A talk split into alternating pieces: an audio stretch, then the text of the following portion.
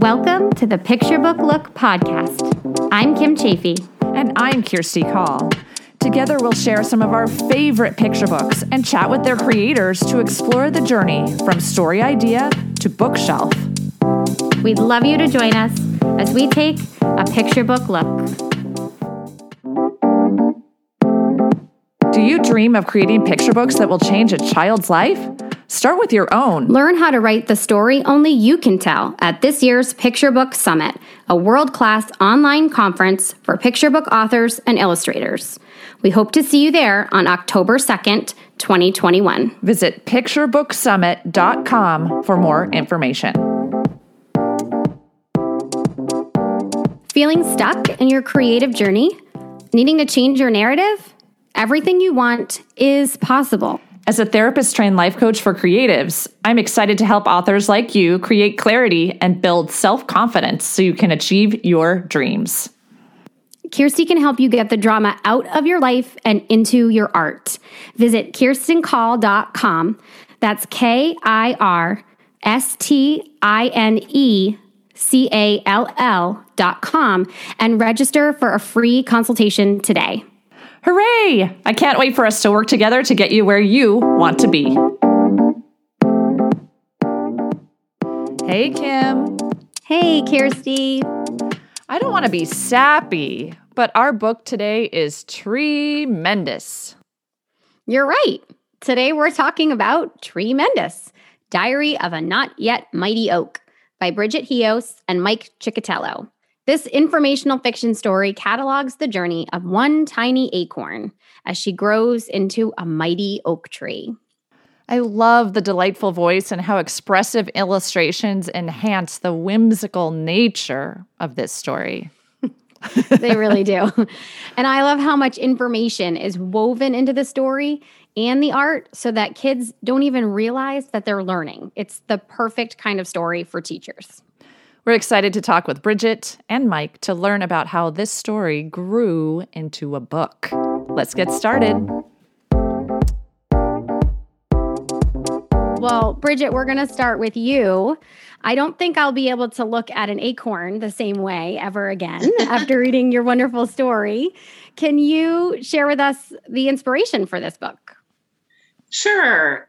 I got the inspiration for Tremendous when my daughter was little and you know we go through walks in the neighborhood and one year there were just all these acorns. I think some years the oak trees together produced more acorns. And so we'd always collect them wherever we went. We would just play with the acorns. You know when your kids are little it doesn't take much to entertain them or me. And so we would just collect the acorns and line them up and things like that. And at the same time it was like Beatrix Potter in our neighborhood. And we lived in a city neighborhood. Now we have more trees where we live, but it was like a lot of concrete and there was a parking lot across the street. But all of a sudden, like my son found a baby bunny and then this duck started appearing. And it was like the talk of the town. All the kids over at the school across the street would be like, I saw the duck. And then we saw that the mother duck had laid eggs and made a nest over in the grotto at the school. And so it was just a really cool time. And I started reading more about the trees, and it said that a lot of wildlife eats acorns. So that's why, if there's a year where there's more acorns, there's more wildlife. And so I just wanted to write a kind of an ode to a tree. Um, based on that was provided a lot of entertainment to us living in the city. I love um, it. That year. That's great. That's fantastic. So, Mike, what made you say yes to working on this project? Oh, because it's Bridget's book. of course. to, have, to have such an opportunity to work with Bridget right out of the gate, I was very interested. And then when I read the text, I saw, you know, how much personality she put into this acorn and what that would mean for a child reading this book or hearing this book to see, you know, what they will grow to be. It's wonderful to share this book with kids and to see their eyes light up at, you know, this little acorn and what it grows to be. And it's fantastic. So for me, it was a no brainer. it's a magical book to read aloud to children. They get so much out of it. The teachers get so much out of it. It was just the opportunity to turn an acorn into a little character that talks. So, yeah, I love stuff like that. It's adorable. Oh my goodness. And your illustrations are so expressive. It Oh, really thank is wonderful. you. Can you give us a look, Bridget, into the writing process for this story? Did you always have in mind that you wanted that diary format? I knew I wanted to start with the acorn, you know, and I wanted it to be an oak tree. And Mike did such a great job bringing that little acorn to life. I think I probably always wanted it to be the tree telling its own story. I think I have that mindset of thinking that everything is like alive and talking. So I think I just think of everything that way, that they have their own little personalities. And so that's why I wanted the tree to talk about herself. Like I wrote about a fly that talked about himself and he kind of had the voice of my dad. So he was a male fly. And then the tree, I'm not sure, maybe it would be like more my daughter's voice since she was the one that would always be with me. I did a lot of research on trees and then red oaks specifically. And Mike and I on these stories have to work together to get the illustrations. And we're working on another book now that is Oh, wow. thing. So it's really fun, although it's a lot of work for Mike. For everybody. yeah, the tree, it's just a lot of research and then just organizing. It's pretty clear once I get started what needs to be included based on, you know, you being a teacher, what kids learn at that age level about a tree. And just including all the important stuff like photosynthesis and sprouting and the basic needs of a tree and the timeline. So I feel like with a nonfiction book like this, it's mostly research and then figuring out the voice. And then it kind of is pretty natural to tell the story from that point. Can we talk about that voice for a second? Because I have not had the opportunity to hear Bridget read the book yet. Oh. But I've read the book several times to schools, and I have developed my own read aloud voice. And Ooh. it is so much fun to read this book to students, and just it flows like so well. So I appreciate the voice that you gave the acorn. The whole voice of the book is just fantastic. So Oh, yeah, thank it's, you. it's great. Mike, would you be willing to do your acorn voice for us? Oh, oh, uh, see, it's not really the voice of the acorn. I'm not like actually doing like a cartoon voice. I will fully admit I do voices for characters, but this is the voice of how I flow through the book.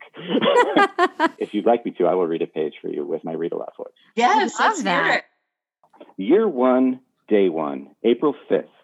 Hello, world. They say from the smallest acorn, the mightiest oak tree grows. I hope that's true. We'll read more than one page because it just, you can't really get the full effect. Year two, April 5th. I'm turning one today. Oh, how I wish to be a tree like all my relatives in the forest. That's my grandmother over there, and those are my aunts and uncles. Of course, there are other families in the forest too, like the walnuts. They're a little nutty if you ask me. the florals, which have a certain buzz about them, and the pines, that one family he always goes overboard with Christmas decorations. Yay! Thank you, Mike. That was fantastic. So, Bridget, do you have an acorn voice? I think we just developed a read aloud off. Yeah, right. There a com- I think there's a Yeah, read aloud. I competition. picked it up from there. And funny that today is April 5th. So that was perfect. You are timing. right. Oh, wow. Though the forest is filled with trees, I mainly hang out with my brothers and sisters. We're just an average family, all 10,000 of us. My twig mates and I are especially close, sometimes too close. Ugh, scooch over. September 22nd. It's getting cooler. One by one, plink, my brothers and sisters fall until finally, wee, it's my turn. Um, now what? September 24th, by mom's side, we have it made in the shade, but each of us must find our own place in the sun. I'm trying to picture Bridget going to uh, Barnes and Noble when we're able to do in-person stuff again and reading books in Barnes and Noble. How she holds them to the side while she's sipping coffee or tea. Right? so lovely. Oh, my so goodness. lovely. I, we can't wait till we're all back and watching live events, right? I know. In Yeah. person. So, Mike, can you give us a look into your illustrative process for this book? And it sounds like you did some research. So, can you talk to us about that? Sure. The research was looking at a lot of trees. which I love to do. and there happens to be a northern red oak, which is our tree for this book, right around the corner from our house in front of the middle school. Uh, we were taking our boys over to the playground quite a bit, and I would say, I have to go over to the tree. And so they would come over with me, and we'd look at all the acorns that had fallen. And we were like looking at the new ones growing or the ones that were on the ground, and you know, just observing the bark and the branches, and then what they look like while they're on the branch. So a lot of observing from life, but then also a lot of research online and trying to find all that information and scouring different science websites about like how what does the acorn look like at that stage. I haven't found the right image yet for that specific piece of information. Uh, mm. So yeah, a lot of a lot of research went into it sure. So how about the actual art itself, the illustrations? How do you do those? I draw on an iPad Pro.